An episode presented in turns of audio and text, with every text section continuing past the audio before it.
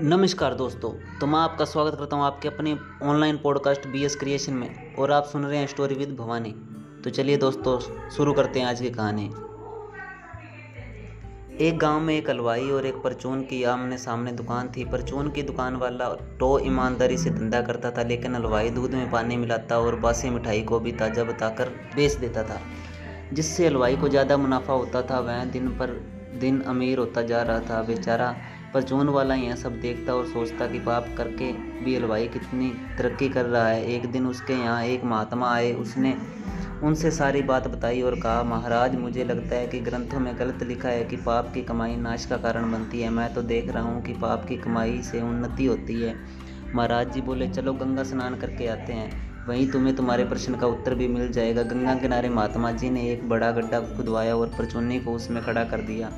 फिर उस गड्ढे में उन्होंने घोड़ों से पानी डलवाया, डलवाना प्रारंभ कर दिया। जब तक पानी परचोनी के गले के नीचे था, वह तब तक आराम से खड़ा। रहा जैसे ही पानी गले से ऊपर पहुँचा। वह बोला, महाराज, अब बस करिए, नहीं तो मेरी साँसें रुक जाएँगी।